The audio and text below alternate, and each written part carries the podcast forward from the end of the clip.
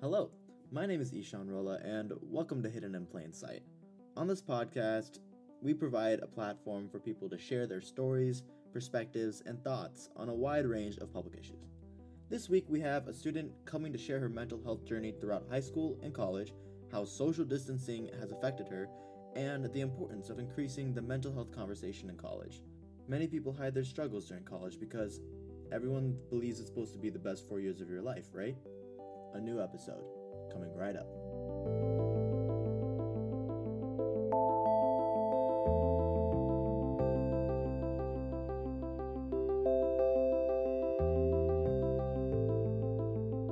Hey, thanks for coming on the podcast. Yeah, thanks for having me. Yeah, so let's start at the beginning of your story, which I remember you told me that it started with when you were bullied at a very young age, right?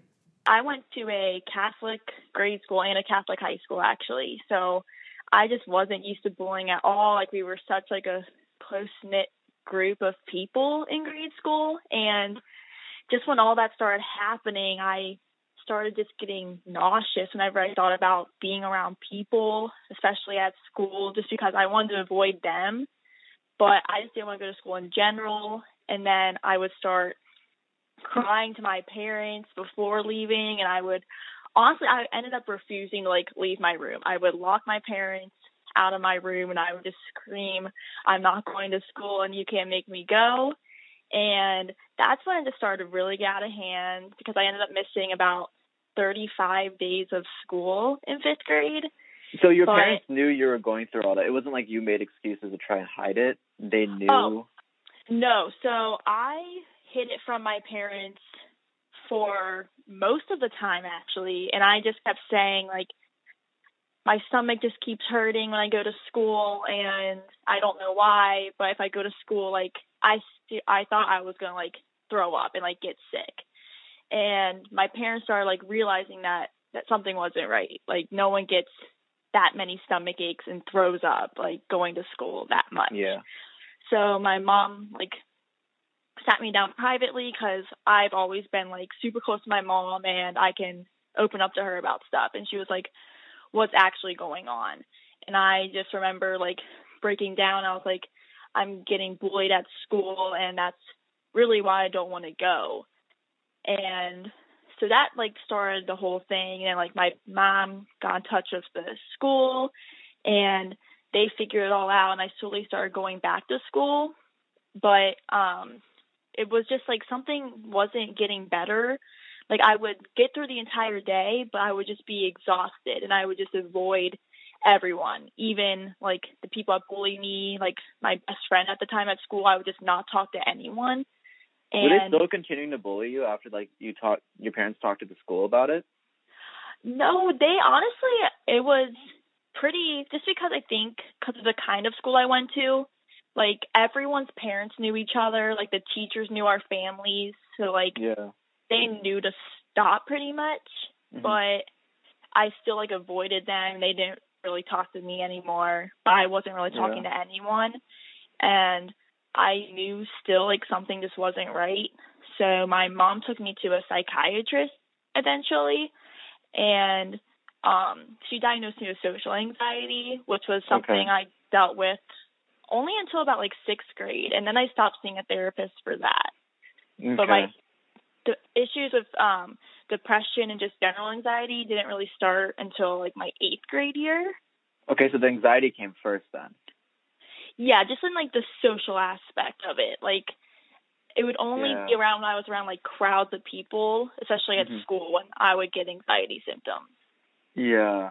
And was it like was it like, you know, would you like constantly think about like what you were saying and how people would perceive you?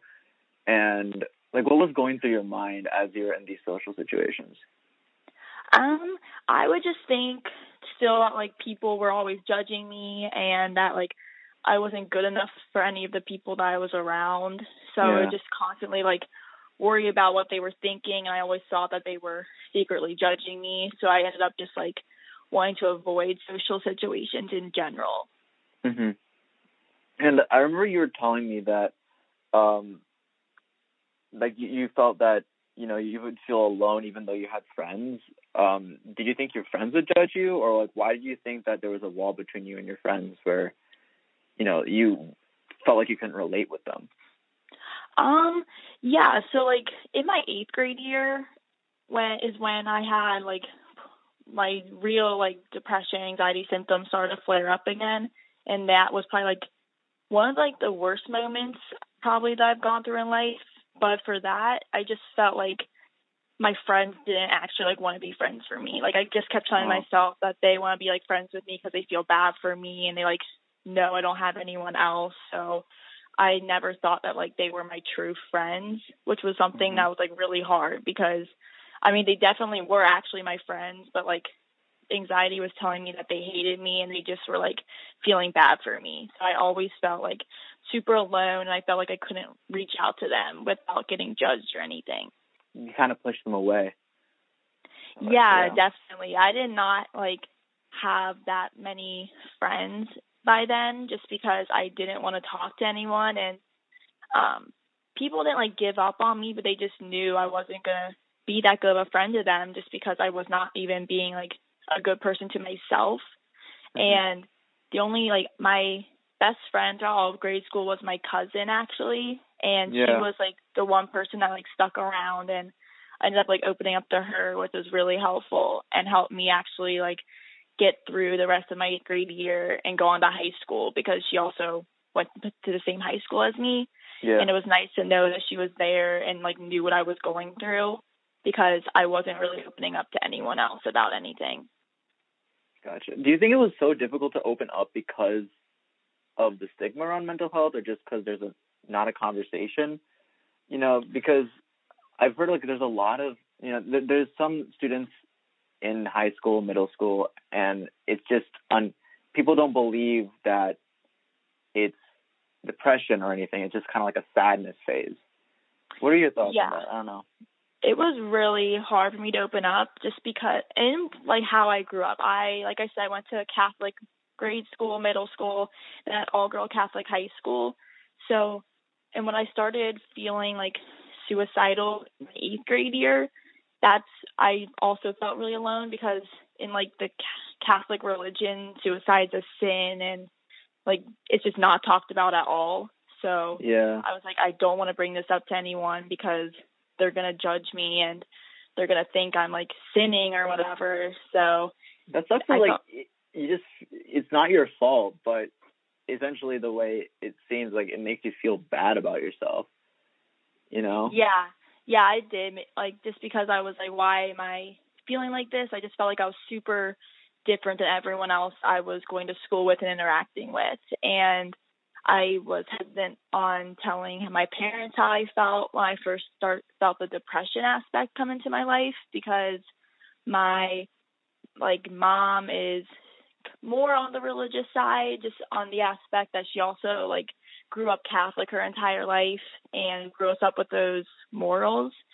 But it was especially hard to tell my dad because he I'm the only girl in my family and my brothers never dealt with anything like this. So my dad just was like had no idea how to really deal with it, which was partly my fault because I would just close up and not even try to tell him anything. But yeah, it was really difficult to just open up in general about how I was feeling and it's something sometimes I still struggle with today because I don't like admitting if I'm like um I feel myself struggling again or anything. I just feel like it's something I've grown up with at this point.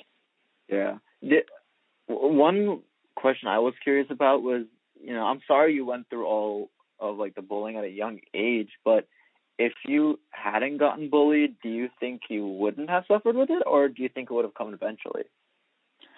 I think probably it would have came eventually still, just because when I started feeling depressed and more anxious my eighth grade year, um, it wasn't anything to do with that. Like I wasn't even thinking about how I got bullied. I just would keep waking up and I just like wouldn't even want to get out of bed and I lost all interest in activities I used to do. Like Yeah. I used to take voice lessons in eighth grade, and I just wanted to stop them. And like I used to love to sing. My mom was like, like what what's going on. I was like, I just don't want to do anything anymore. And I played soccer and volleyball, and I I hated going to practice, and I just didn't want to do anything except like stay in my room and Yeah. just lay there. So when was the moment you decided to take action about this? Because it seemed to be affecting a lot of stuff in your life at that point. Yeah, definitely when I started having more solid suicidal thoughts that came more frequently. So that was when I was about 13 or 14. I know I was in eighth grade and it wasn't any like solid plans. Like I didn't have like an actual plan on what to do, but I just kept thinking about it. I kept thinking like, oh, I don't want to even like live anymore. Like these feelings are never going to go away. Like I was like, my family is probably so tired of dealing with me because I was definitely causing a lot of stress on my parents and my three older brothers. So Yeah. I was like, I don't want to do this anymore. And just one night, I was like, it was probably like I just started breaking down and like I realized how real the feelings were about wanting to like die and not be on this earth anymore. And I Yeah. was like, I don't actually want to die, but like I don't, I want these to stop. So I went Yeah. into my brother Zach's room, who was, who is eight years older than me, and he was still living at home at the time. And I just was like, I want to kill myself, and I don't know what to do. And he, of course, like flipped out, and w- my parents were sleeping, and woke up my parents, and the police act. The my brother actually ended up calling the police just Oh. because, yeah, he was very worried about me, and Yeah. they came to my house and they pretty much said like we can either take you to a hospital or you can or my mom had a pra- promise she would take me to like therapy like the next day and my she would sleep with me in my bedroom so Mhm. she agreed to take me to therapy like the next day and Yeah. that's the then I saw that therapist until I was a senior in high school actually. So I saw her for about like five and a half years. And so she's Yeah. been through me with me like through everything pretty much. Did your uh, therapist prescribe you anything, or was it just group lessons? Yeah, Like- so at first it was more like more um I she gave me like a bunch of worksheets I had to fill out like whenever I had suicidal thoughts again or I would have Mhm. to like rate my feelings, like all that kind of stuff. But then that started like those feelings started to go away, but the depression was still like there and she would like give me strategies on how to deal with it better, but Mhm. it wasn't like doing enough for me. Yeah. So she first talked to me was like, would you be willing to go on a antidepressant? And like I said, I was only like 14 at this time. I didn't really know that much about them. So I was like, yeah, because I just wanted to feel better at this point. yeah. And then she had to talk to my mom about it, obviously, because I was still a minor. And Mhm. my mom said, yeah, like she was the one that actually like pursued me to get on it because my mom was like, I just wanted to see her happy again, and I don't know like how else that's gonna happen. It's So Heartbreaking. Yeah. yeah, so I went on Zoloft, and I actually still take it today. Yeah. So Zoloft, I heard it has like the first few weeks it kind of messes with your hormones. How did you react? Or did you Um, take some time? I yeah, I had a few symptoms. So I wouldn't say it was my hormones per se. I had really bad stomach aches for like the first couple of weeks, and like to the point of where I was like almost like getting sick, and then I would get really bad headaches Mhm. from it. But it wasn't anything like too too bad. It was just I wasn't really used to it. And it's the kind of medicine where you have to increase the dose like little by little so your body Yeah. can get used to it. And um by the time I was on like the max dose, I didn't really feel the symptoms anymore, but Yeah. it was definitely more physical symptoms for me, which I kind of had a hard time getting used to because I never like refused to take it. I would just get mad that I would have to take it because of that. And Mhm. I was also like telling myself like this just proves how different you are than everyone else. That you have to take a medicine to like make your brain work normally. So I was just like having a fighting battle about the medication for a while. Yeah. Yeah. Man, that's rough. I Yeah. it kind of sucks that like when the, the thing that helps you, you still constantly like you know self criticize yourself. Yeah. Um, so I've heard that other people use the exercises they do in therapy outside of it, and you said that that didn't really help Mhm. as much. they like so it was exercises more like deep breathing exercises that was more towards my anxiety so if i was in like a situation because in high school i would get panic attacks sometimes. And every time i got a panic attack it would like make me throw up. And like i would get them anywhere like even if i was in public. And once they started happening i was like well i'm about like 30 seconds before i'm going to throw up. So where can i go? And Wow. that caused even more stress for me because it was like I want to go places, but what if I get a panic attack? And what am I going to do? Because I don't want to get Yeah. sick in front of all these people and or like not be able to find somewhere. So it was Yeah. she helped me with those a lot by like deep breathing exercises where she would like make me focus on one thing in front of me and like take five deep breaths, which they those did help. Like I would still have the panic attack, but it wouldn't cause like the physical symptom of throwing up as much. So that did help me a lot Mhm. actually through that. But some of the other like things they were just hard to do in public. Like she uh once wanted me to like meditate and stuff, which is I do that like when I'm alone. But I that's more for like my depression, and that Yeah. just got hard to do in like college because I don't know my life's kind of hectic in college. Like everyone's like I'm Yeah, super busy meditating- all the time. Meditating can't is just- super hard. I can't always just like meditate. So Yeah. I have started to rely more on the medicine aspect, which has I've learned to like love like taking Zoloft because I know how much it helps me. That's awesome because I know a lot of people are just scared of like you know what can happen. Like you hear all these like random myths about like oh it's gonna mess with your thing, but it helps a lot of people. Yeah. Um, Yeah. So well, I was curious, how does your anxiety and depression work hand in hand? Like, do they are they independent of each other, or do they kind of, you know, compound sometimes? Um, they definitely I've noticed that my depression will get worse if my anxiety worsens. Like I my anxiety causes me to overthink about pretty much everything. And especially about like friendships and relationships. Like I have a very hard time um accepting the fact that someone like a friend or like someone I'm interested in like does like like me for who I am. And I find myself always second guessing like do they actually like me? Like they're gonna drop me. Like my friends don't actually like me, which has gotten better, but I still struggle with it.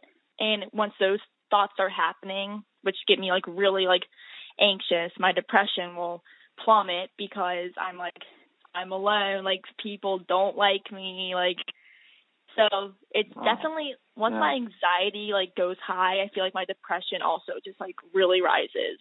And mm-hmm. so it's that's always a constant battle that I work with in therapy on how to deal with the anxiety first so the depression doesn't start, if that makes sense. That makes sense. That makes sense. Yeah. When mm-hmm. When you're with your friends, do you still have that wall where you can't? It's hard to talk to them about this, or um, you kind of feel like they're only your friends because of the hard times. Even though that might Um, not, that that's definitely not true, but you know, I so honestly once I got to college, I am really lucky and I when I first met the group of friends I have now, I did think that I was like they're not going to be my friends for that long once they realize like who I am, which is I do like suffer with these this mental illness. And I remember I opened up to my best friend Julia, who's still my best friend today, and I told her everything. And she was so supportive and she's still so supportive today and I can just text her now and be like, Hey, I'm having a really bad day and she will FaceTime me and just like get me out of it. So I'm just like really thankful for the friends I have now in college because they're starting to like teach me that people can like me and I'm not like that different from everyone. So Mhm. I feel like Ohio State and the people I've met through Ohio State has like allowed me to slowly learn that um people can like me for who I am, even if I do struggle with stuff. And I've met a lot of people that also struggle with stuff at Ohio Yeah. State, and that's helped me so much more too, which I am so thankful for. Yeah, that's awesome. I'm really happy you have that. Social support is like super, super important. Yeah, it is, Oh, yeah. especially during college. Yeah. Um. So ever since then, you know, after you opened up to your brother about that, and you got Yeah. the you got therapist, um, Mhm. how has your mental health progressed? Um, so after that initial time, it for a while it was like not really getting better, and that was more just because I think I was just hitting such a rock bottom that part of me was like not wanting to take all the work it would take to like get myself out of it because I knew how much work it was going to be. And I was also trying to juggle getting ready to transition to high school at that point going to like an all girls school um and I just didn't really know how to feel and I knew I had to deal with that and also with my mental illness but Yeah, it's gonna be a large change. It must have been a large change. yeah. So through it took like I went to therapy like once a week for a, a while for like probably 2 years and she I just talked to her about everything and she brought my family in sometimes which helped a lot because I had a hard time like admitting to especially to like my dad because like I love my dad like we're so close but he expects a lot from me just because I got really good grades in high school and in middle school and he just I don't think he ever saw this coming for me and I that caused me to like shut him out completely for a while because I didn't want to like tell him Oh. anything and I felt Yeah. like he wouldn't relate so it took that was a really hard part for my mental health progressing for a while because I really only relied on my mom and it took a like a lot of like my dad going into sessions with me to realize that like he understands what I'm going through too and it's not fair to me to like shut him out. So that helped me a lot starting going to high school to like realize I had um parents that also loved me and supported me. Yeah. But um It's just difficult because I've talked to a lot of people where that generational gap is it's hard because it's it's technically not their fault, you know, even though they Yeah. might not understand because they just it's not something they had to deal with. Um, like speaking from an Asian culture, I know that a lot of parents just don't understand what mental health is like at all. Yeah, So- yeah, that's exactly. And like I said, like my brothers, all my are all older than me, and they didn't have anything like this. So it was just like a smack in the face. I feel like, especially for my dad, because he was like, no idea this was like gonna happen. Yeah. So that was hard. But then, like I said, it, pro- it like my freshman year of high school, I was like doing pretty good. Like I met like a good group of friends. But then my sophomore year of high school, I started getting horrible migraines. Like I went to Cincinnati Children's for them to get like a appointment or whatever. Well, what would cause these migraines? I honestly still like don't really know. I know part of it was I was drinking a bunch of caffeine was just because I liked it at that time. Yeah. But also it's because of how much stress I put on myself. The Mhm. doctor said because I put so much stress on myself about school and like always feeling like I needed to be the best at school, which wasn't true at all. So I would get about like 27 migraines a month. Oh and wow. yeah, and that caused me. I would like go to school surprisingly still with them, but I wasn't like taking in any school. I would just sit there and like put my head on my desk and not soak in any information. So it was basically like I wasn't even at school because I wasn't Oh, doing geez, yeah. So that once I went to the doctor for my migraines, he put me on a medicine and I can't remember the name, but I was on it for a couple months and um the medicines one of the major side effects is weight loss and Mhm. I lost about 25 to 30 pounds and Oh wow. so I was down to like 80 pounds.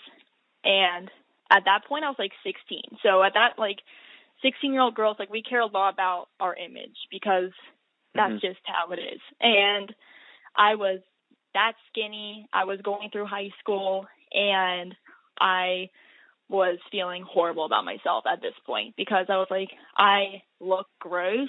Um, I'm still struggling with all this mental health stuff and I like but it was just hard for me because I would still eat the normal amount, but I just would kept losing weight. And and that just caused more of my depression, not my anxiety to plummet a lot because I was like I don't look good compared to like my other friends. And like this is not how I want to look. And I it was more just getting frustrated with myself. And I started blaming myself for looking like that even though I know it was the medicine if that makes sense. And Yeah. Like I told my mom cuz my mom noticed like how much weight I was losing obviously and so did like Mhm. my grandma Yeah. and a lot of my friends and my mom like said went took me back to the doctor about after a couple of months and she was like she's obviously not at a healthy weight and this is causing her to have like really bad thoughts about herself can she get on a new medicine that will help her headaches and Mhm. the doctor thankfully said yeah and she put me on some like experimental medicine Yeah. and ended How'd up that work? it ended up working like so much better and i gained more weight back which was like perfect because Yeah. I was at such a healthier weight and my migraines went down to like one a month and I'm and I ended up being able to get taken off of it like right before entering Ohio State. So Yeah, like awesome. now I'm yeah, so now I'm not on any medicines and that was a good like boost for me because once I started gaining the weight back, I was like, okay, like I wasn't gonna look like that forever. Like it's okay. Like I started having like more like faith in myself that I could like get through stuff because if that happened if I lost that much weight and had all those migraines like back in grade school, like I know like it would have been so much worse than how I handled it like when I was in high school. Yeah. Honestly, you've gone through so much adversity at like by the time you got into college, like it's incredible. yeah. Um, Yeah. So then in college, like how did that work?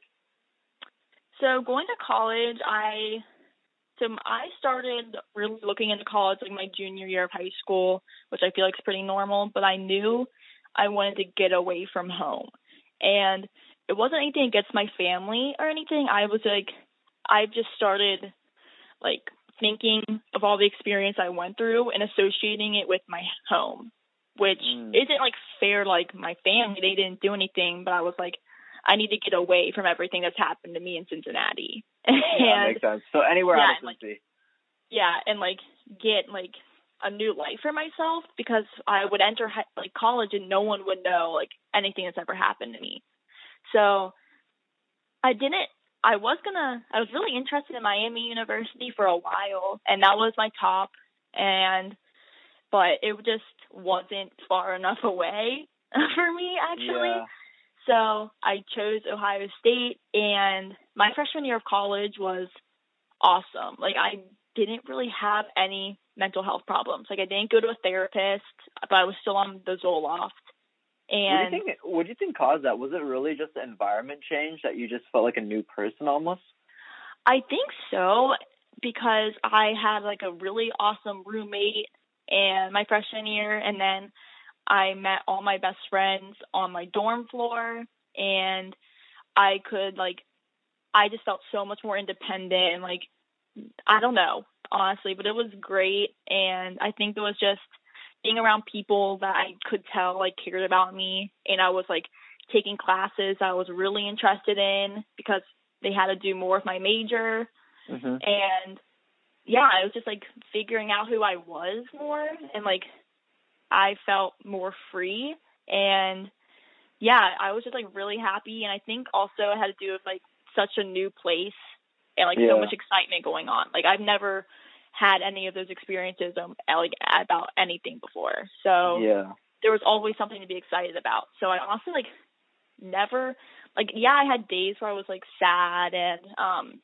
I still went through like the basics. Like I went through a couple um of like friendship fights, but I had like a breakup, but nothing like triggered my depression to go out of hand, which I really thought it would have. But I like got through it without having to go see my therapist or anything. Well, that's awesome. Um, yeah. So what happened ended up happening sophomore year? How did that all change?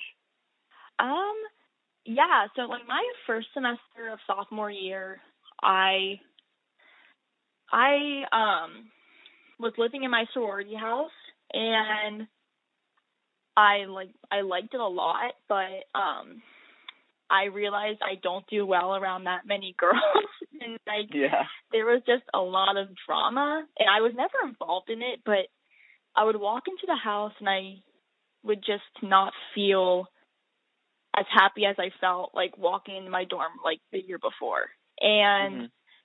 I have like one of my best friends, Grace, was my roommate in my sorority, and like I had her to talk to, but I wasn't really that close with any of the other girls, just because I didn't like I didn't like the sorority as much as I thought I would, basically, and I loved like hanging out with Grace, but I wouldn't really want to associate with any of the other girls, so it was a lot of me like going to my friends who were not in my sororities like dorms and hanging out with them but missing out on like what the girls in my sorority were doing because I chose not to hang out with them but then I would end up still feeling left out at the house because I never Mm-hmm. So wanted never- to hang out with them.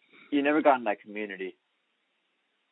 Yeah, like I never felt the um community aspect of the sorority and I definitely like mostly blame myself for that because I didn't put myself out there. But um it was like a semester of living in the sorority house and all my best friends weren't living in the house.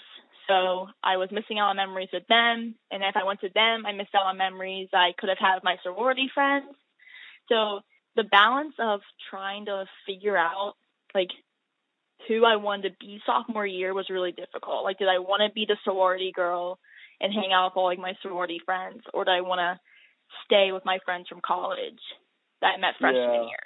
And that That's was like a battle Yeah. for me. It, it's hard being like torn between two paths of like, you know, something you you feel like you should do versus you want to do, but what if that one thing like you're missing out on something?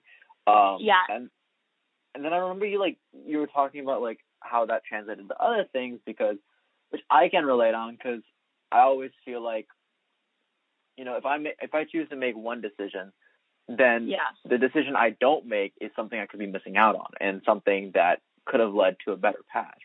So Yes, ex- exactly. yeah, am I making the wrong decision, sort of thing? yeah, I would always like I would go out with my friends from college like on the weekend and then I would go home to my sorority house and I would have to hear like how much fun they all had. And I was like, did I make the wrong decision? Like I just was battling who I wanted to be sophomore year, which was something I didn't have to really figure out freshman year because Yeah. all my friends I lived right down the hall from them. Mhm. And I was also taking a lot harder classes because um I was almost done with pretty much all my gen eds at my first semester sophomore year and I was getting the harder classes and like in high school I didn't have to study really to get good grades and same for freshman year college. I was like kind of cruising through life, but then sophomore year happened and like it was not the same thing at all. Like I would just get back bad grades. Like after bad grade, I was like, I don't understand what I'm doing, and I realized like it was that constant stress of I'm not getting like the perfect GPA, and what if this isn't good enough for my parents? Like what if I don't get the job that like I really want? So the stress of the future started coming at me, like stress of more like friendships started happening like my sophomore Yeah. year and then like the stress of just like more like romantic relationships like stress Mhm. started to happen to me so i was just like i was like okay like this is getting bad again and i called my mom i remember one day Mhm. and i was like i started crying and i was like something's like wrong again and i don't really know what it is and I was in Columbus, like she can't do that much. I don't have a car um at school. Like I was kind of stuck there. And she was like, well, what do you think it is? And I was like, that's the thing. Like, I don't know. Like, I know I'm going through, like, trying to figure out, like, who to hang out with and the stress of school. But I was like, I just feel like something's off. And she was like, okay, well, you're kind of in Columbus. I'm like two hours away. And I ended up, it was a Friday. So somehow I ended up going home that weekend and talking to my parents and they told me I have to go see a therapist in Columbus regularly because they Yeah. didn't want it to escalate to the level it was escalating back in high school. Mhm. So I went back and I found a really good place in Columbus and I still go to her like today, like through virtual like calling or whatever. Yeah. And yeah, she's that helped me a lot because I had this feeling that if I didn't get help, I was gonna get really bad again. Like something was just telling me that. Did you ever try to use the OSU CCS, like those resources? Yeah, I did actually. I tried calling them, um, and they had about a two to two and a half month wait. And Oh wow. that, like, I know it's not their fault because of how big the school is, but Mhm. I it angered me a lot because just because mental health is something I'm super passionate about, and I know other people struggle with it, and I was just thinking like they obviously so many people are struggling if they have this long of a wait, so why can't they do something about it? And I know that's like easier said than done, but um, yeah. I was like, what if someone is going through like thinking about killing themselves and they can't get in for two months? Like they can't wait that long. hmm Like it's it's just not. While I've heard that OSU does more than other institutions, it's still one therapist per over a thousand students. Like that's not enough, and especially we're talking about the wait gap. You know, so much can happen in two to three months, and not e- even just like like thinking having suicidal thoughts. If you're just going having such anxious and depressive thoughts, that can affect your daily life. And three months later, you could be a whole different person. Yeah, exactly. So that's why like my mom did say I can try them first, but I told her like how long the wait was. And she was like more than willing to pay the extra to go to like a private practice, which I was super grateful for because I got to see a therapist within like the next week. Yeah, And I, I think you made the right me so decision. much. Yeah. Yeah. So, and that helped me a lot. Of, and then I got to tell my friends about what I was going through, and I told my roommate, and that actually like it's kind of funny. Like going through all this, it inspired both of us. We got on the exec board of Never Walk Alone, Yeah. and I can like speak out about everything I'm going through through that club as well. That whole group chat is such a great community for people to just talk with each other. Um, Yeah, for sure. Really, like, I'm so happy that's there because it's just such a smart idea in terms of just connecting people who can just talk with each other.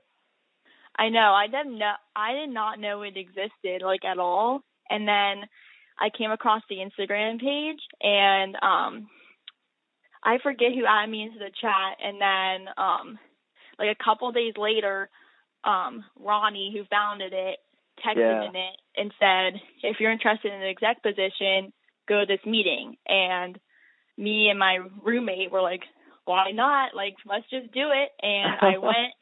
I know, and I talked to Ronnie and some of the other people, and I was like, I have to do this because I was like, these people understand exactly what I'm going through, and some of them have gone through much worse than me, and I was like, this makes me realize like like I can get through it if all of these people have gone through like much worse than I have.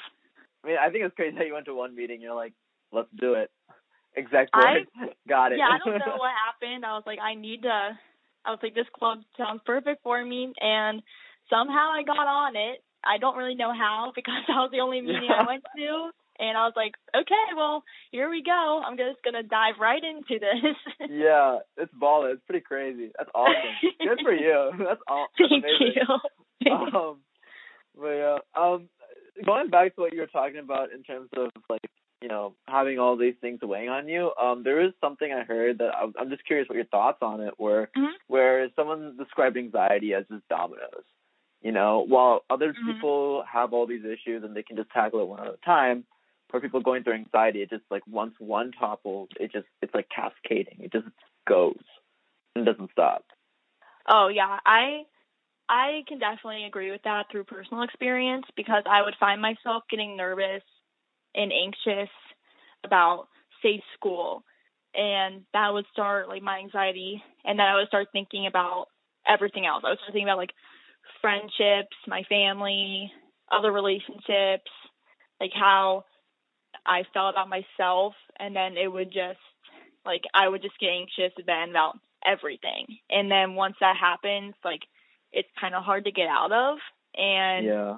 because you don't really know like how to deal with each thing because you're worried about all of it and like how do you decide which thing to actually focus your anxiety on and most of the time i've realized through therapy like the stuff i get anxious about is like out of my control which is really hard for me to realize because i love um just being like in control of stuff and like knowing like what's going to happen in life and the stuff i get anxious about is like stuff I, I don't have any control over and it's just hard for me to like realize that I bet, especially like hindsight twenty twenty, where you know something might go wrong, and you're you would think, oh, if I just did this one thing, it would be fine. But I mean, you didn't know at the time, you know. yeah exactly and that's how like my me and my therapist deal a lot with that because she'll ask me like what i'm worried about and i'll say like through this pandemic it's been like stuff about that. And she's like well think about it. Can you even control any of that? And i'm like no like i really can't. And she's like then what's the point of focusing all your energy on it? And i'm like yeah like you're right. I mean it's really hard to like realize that but um it's really helpful to think like that. Yeah, yeah. And how does therapy work during the pandemic? Do you do it virtually, or do you still go to the therapist Yeah. yourself?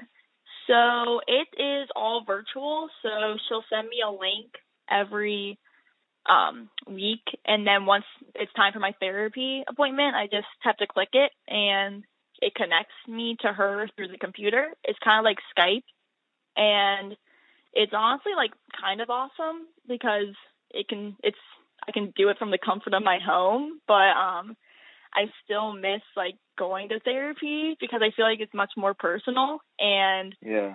I decided to go to therapy in Columbus like right before um this all happened. So I had like my initial appointment that like made the appointment was for like how to figure out what therapist at the practice is like right for me. So I didn't Yeah. see the therapist I see now.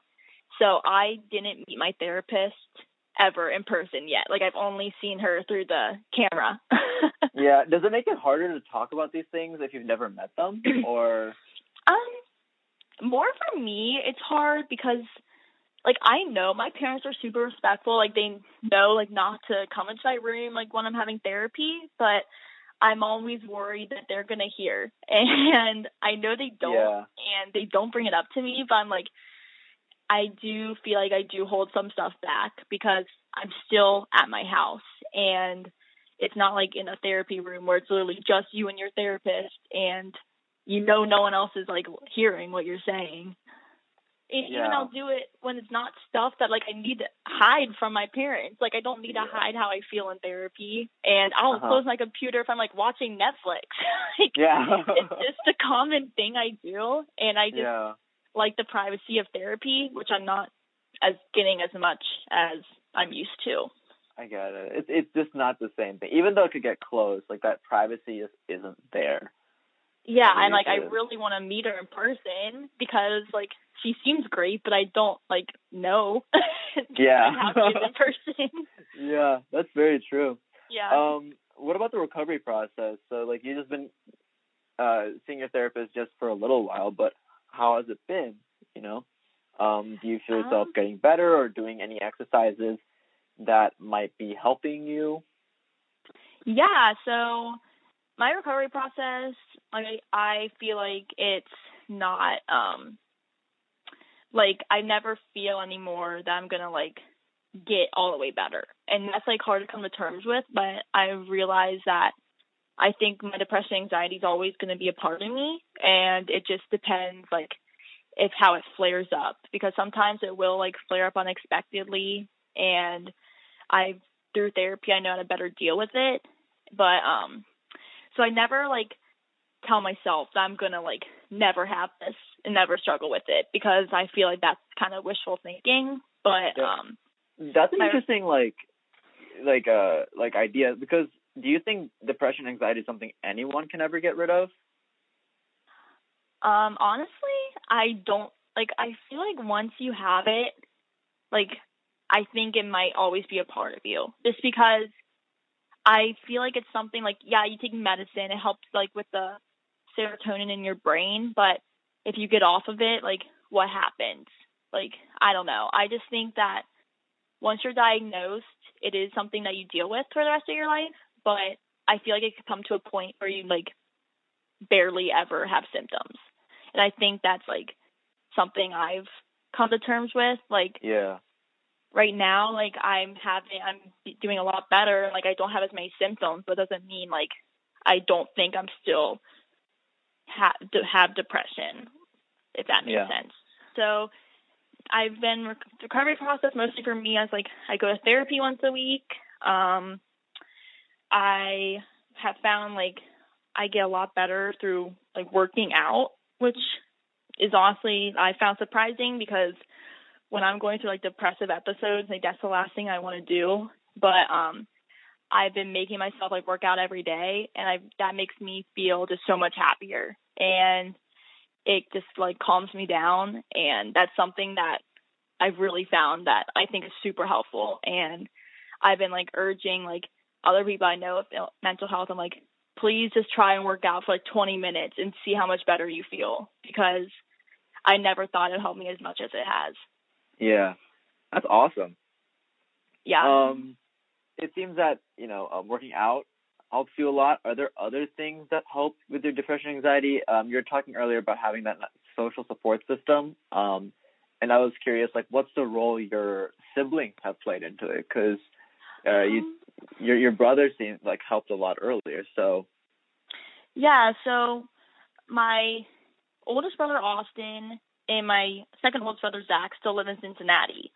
But my brother Simon has moved to San Diego, so he um is the one closest to me. He's about five he's five years older than me. So he is still like I know he's always there for me, but I tend to go to my middle brother Zach the most just because he I just feel like he understands me the most because growing up, like he's the one I told when I said I wanted to like kill myself, and mm-hmm. ever since then, he's the one that like checks in on me. And when I started having like really bad anxiety in college my sophomore year, like he would call me like every single day, like after his job, and we would talk for like half an hour, and he would just ask me how I am. So, oh, that's so sweet. Yeah, he's like a really big support system for me, and so is my oldest brother Austin, but he's more like if I call him if I need something. And Zach is just like he calls me like every single day to ask how I am. And I like both aspects. Like I'm grateful for both of them. And yeah. I'm grateful for my brother Simon who lives in San Diego because I can call him and he just gets my mind off of it because he'll tell me like stories about him like being in San Diego and how awesome the beach is and gets my mind off of like talking so about my jealous. problems. Yeah. yeah. That's awesome. That's great that you have like the three brothers that have like work in like different ways.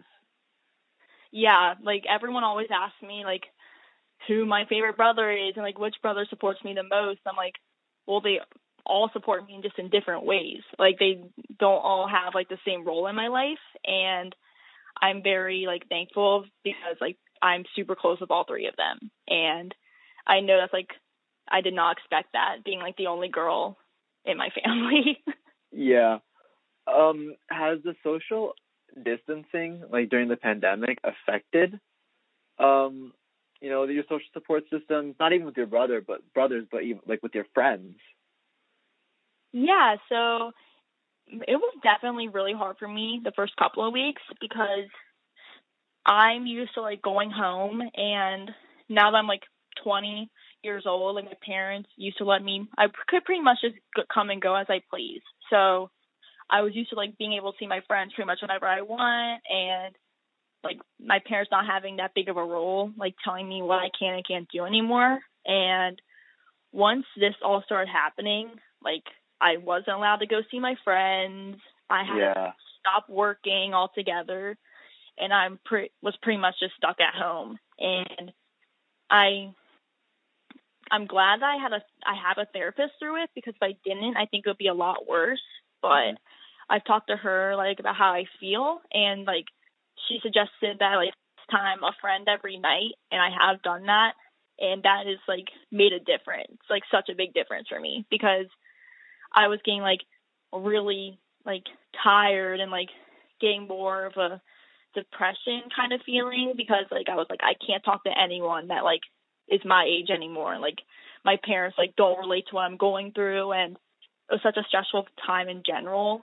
But once I started FaceTiming like one of my friends each night, I was like, okay, like everything's gonna be fine. Like I am gonna see them again and this won't last forever and that's like helped me a lot get through this situation.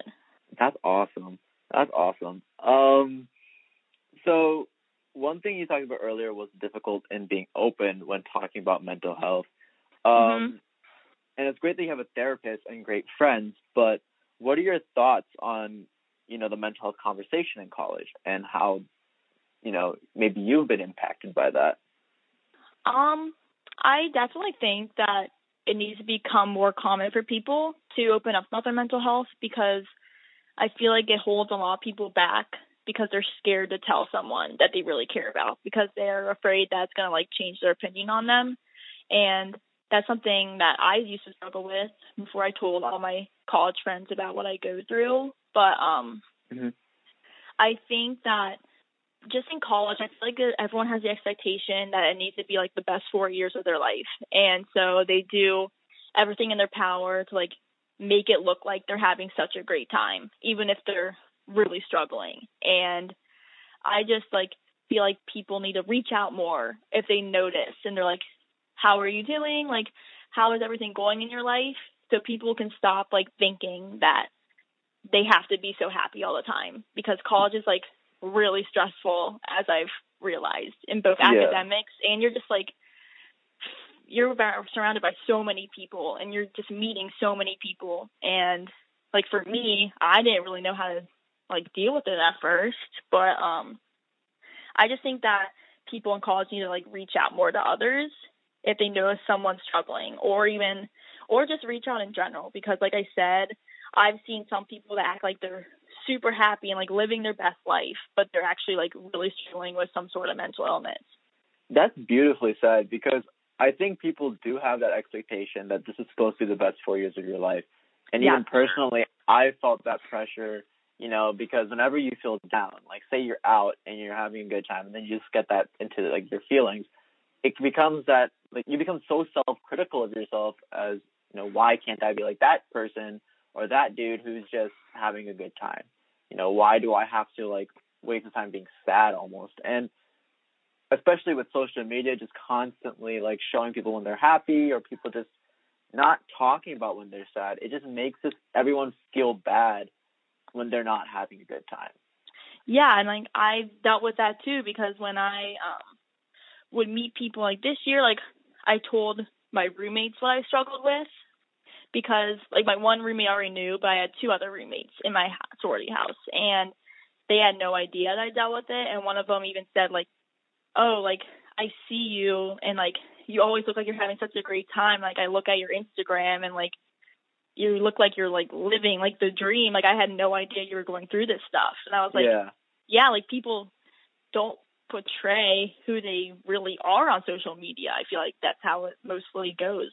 Yeah i feel like yeah there's this huge stigma about you know going through a rough patch but this is the age i mean obviously they're all you can get at all ages but this is like the huge age where that there's that huge contrast you know you're not supposed to have your midlife crisis until later you're not supposed to have all these issues when you have a job. You're living in college, and I think it's like we need to do a better job of creating that conversation that anyone can have this. You know, whether it's the Yeah. dude who just or the, the girl who just went to you know this spring breaking. You know, she might be dealing with something you don't even know about.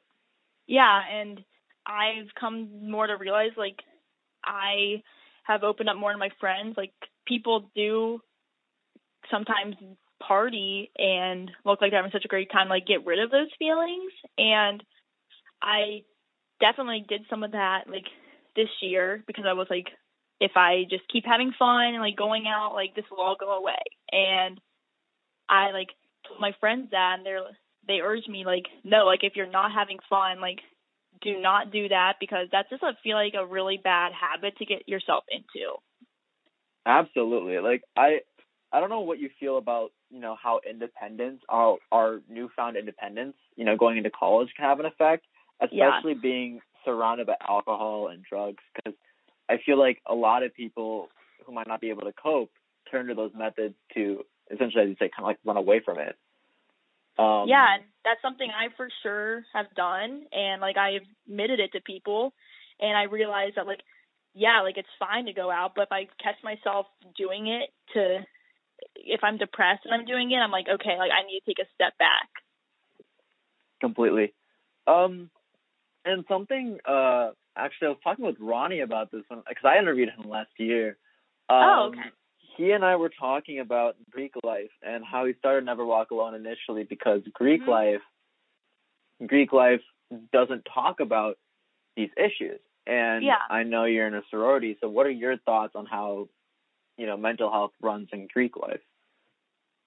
Um, so that's something that I've also like thought about a lot because Greek life, you have to, and I'm not like bashing Greek life. Like I'm in Greek life, I obviously love it, but you definitely have to put on the like like mask that you I feel like are having like a really good life and that like you're really happy and um because everyone I know in Greek life like we all feel like that in a way and we like don't have a lot of programs in Greek life that talk about mental health in general. Like we'll have maybe one a year but I just don't think that's enough.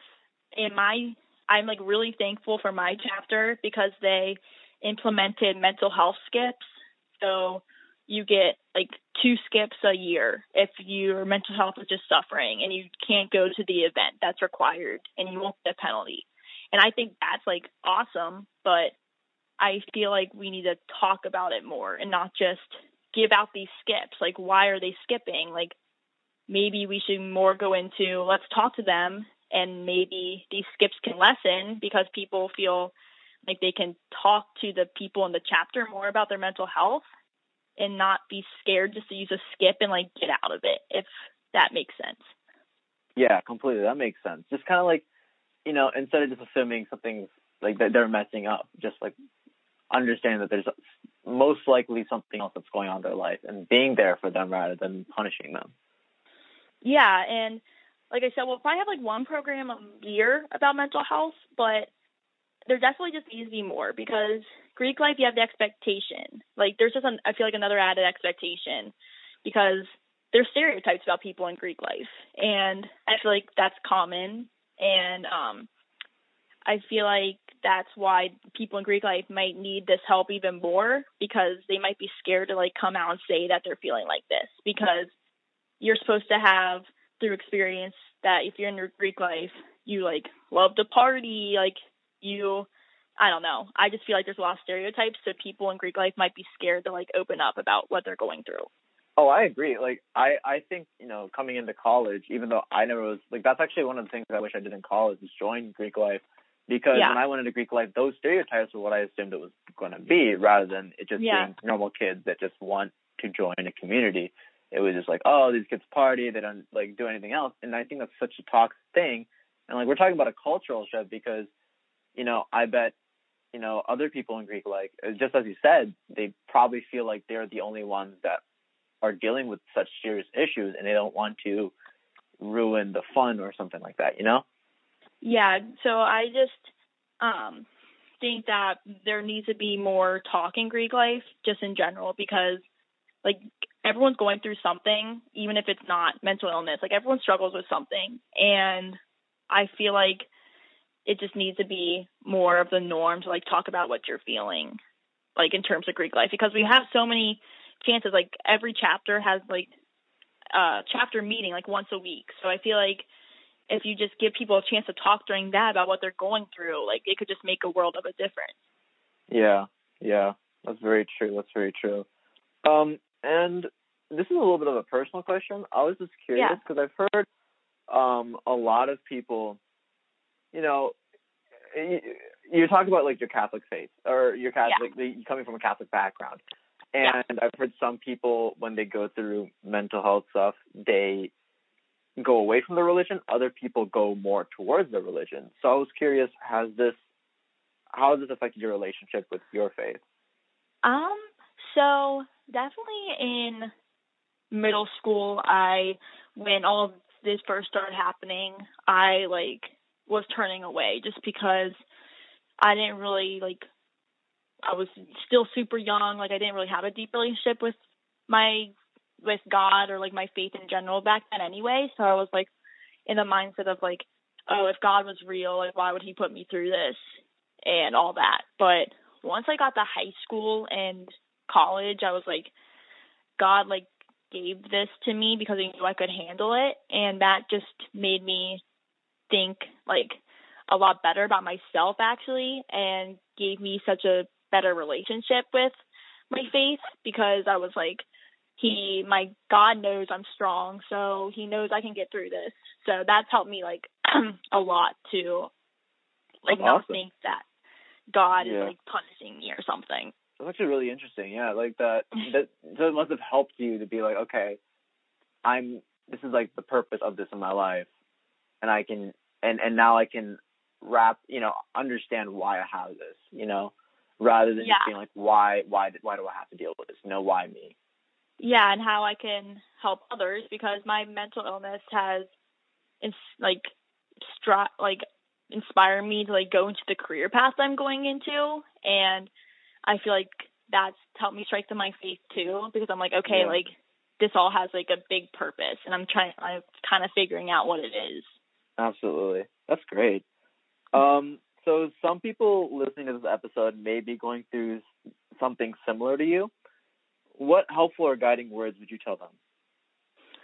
Um, I would just tell them that they need to find one thing, one person, just one thing in their life that they want to live for. And um, it could literally be anything. Like in high school and in middle school when I was going through this, I literally told myself before I went to bed, I would wake up and get out of bed for my dog because I love my dog and my dog like was such a great comfort for me. So it wasn't anything like super special.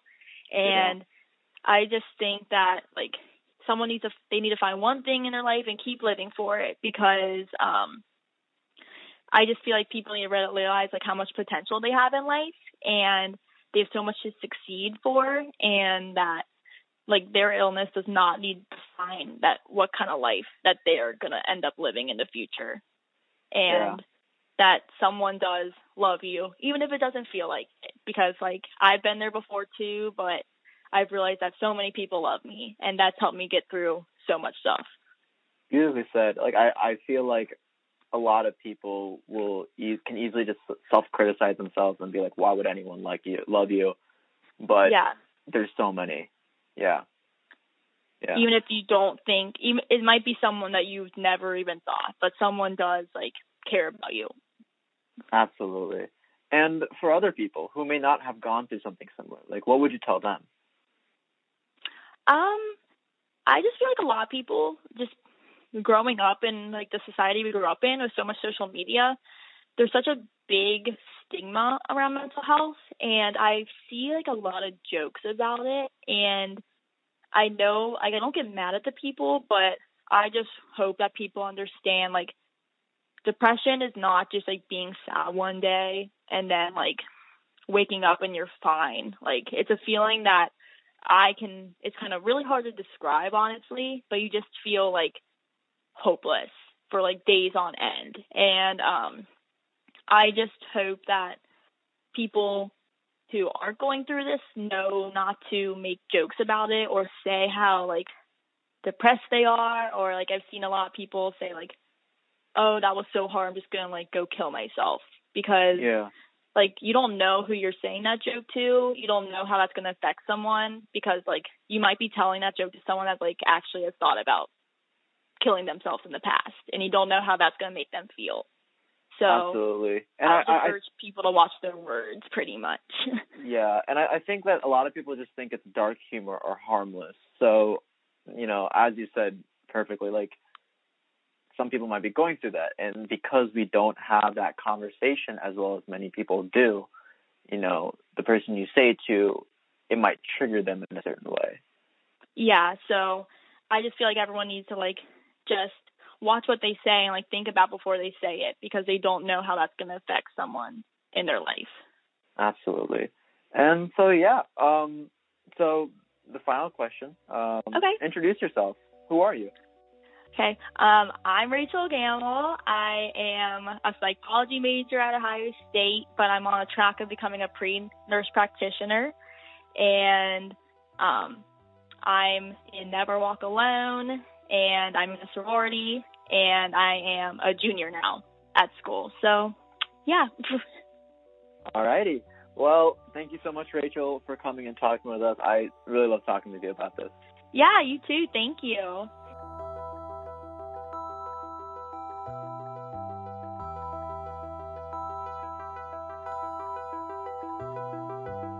Thanks for listening. If you like this week's story and want to hear more, make sure to subscribe to us and give us a positive review.